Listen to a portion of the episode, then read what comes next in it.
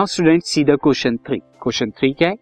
Question three is when displacement is in direction opposite to the direction of जब displacement हो, क्या opposite to the direction of force applied when what type of the force what type of the work done तो क्या होता है work done यहाँ तो again यहाँ पर क्या हो रहा है? बताया जा रहा है कि जो डायरेक्शन है फोर्स का, अगर यहाँ डायरेक्शन है एफ़ का एंड डिस्प्लेसमेंट का डायरेक्शन अगर इधर है तो अपोजिट है। इस केस में क्या होगा? वर्क डन नेगेटिव हो जाएगा।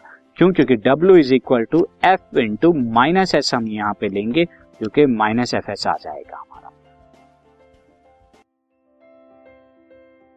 This podcast is brought you by hub hopper शिक्षा अभियान अगर आपको ये पॉडकास्ट पसंद आया तो प्लीज़ लाइक शेयर और सब्सक्राइब करें। और वीडियो क्लासेस के लिए शिक्षा अभियान के यूट्यूब चैनल पर जाएँ।